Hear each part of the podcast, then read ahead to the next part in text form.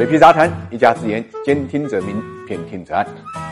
阳光是最好的防腐剂啊，数据是最有力的证明。只要敢量加底啊，而且量是全口径、全覆盖的加底，那么大家就知道了一份明白账。全国人大常委会啊，监督工作的重点之一啊，就是要让国务院来汇报全国的国有资产的这个情况啊。那么这个动议呢，提出很长时间了啊，差不多啊，将近一年啊。那么呃，第一次呢，这个总算呢开始了啊。这个时间呢，就是十月二十四号，国务院啊向这个全国人大常委会呢做汇报。那么我们。看一下国有资产究竟有多少？综合报告呢，开始就做出了明确的回答。汇总中央跟地方的情况，二零一七年全国国有企业啊资产总额是一百八十三点五万亿。那么负债总额是呢一百一十八点五万亿，国有资本及权益总额是五十点三万亿，全国国有资产境外这个总资产呢是十六点七万亿。那么总资产跟净资产呢，这个还是有差距的啊。其实这五十万亿呢才是真正的这个家底，呃，资产不完全是自己的啊，这一点一定要做个说明。那么需要指出的是，这里的企业不包括这个国有金融企业，因为国有金融企业的体量太大了啊，大到什么程度呢？大到资产规模远远超过国有资产一般的企业。